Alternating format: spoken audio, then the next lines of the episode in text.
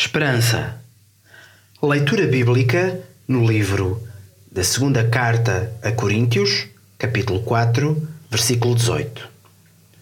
Não fixamos a nossa atenção nas coisas que estão à vista, mas naquelas que ainda não se vêem.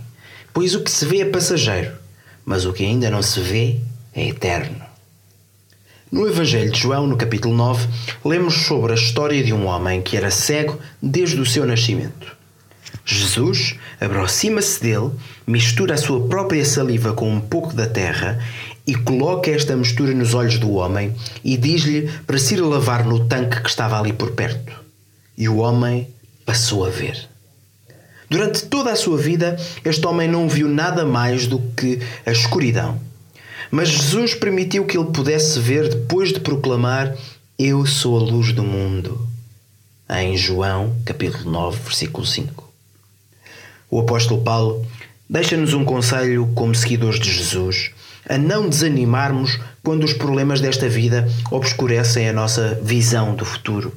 O pecado, a injustiça do mundo, relacionamentos quebrados, situações laborais difíceis, perspectivas financeiras complicadas, crises de saúde e muito mais. Pode parecer que por vezes estamos sentados num quarto escuro.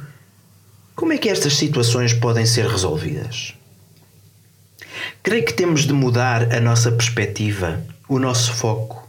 Podemos ficar parados com terra nos olhos, ou podemos lavá-los e ver a luz de Jesus.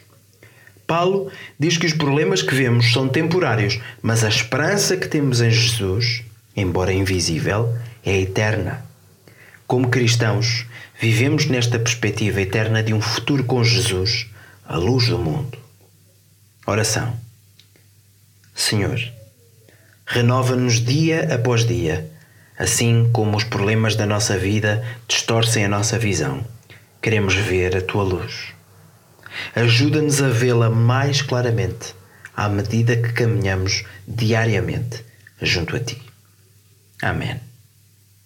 Uma sugestão para a tua inspiração esta semana, desafiamos-te a escutar a música Império do Samuel Uria e tem o link abaixo. Um devocional de André Mota.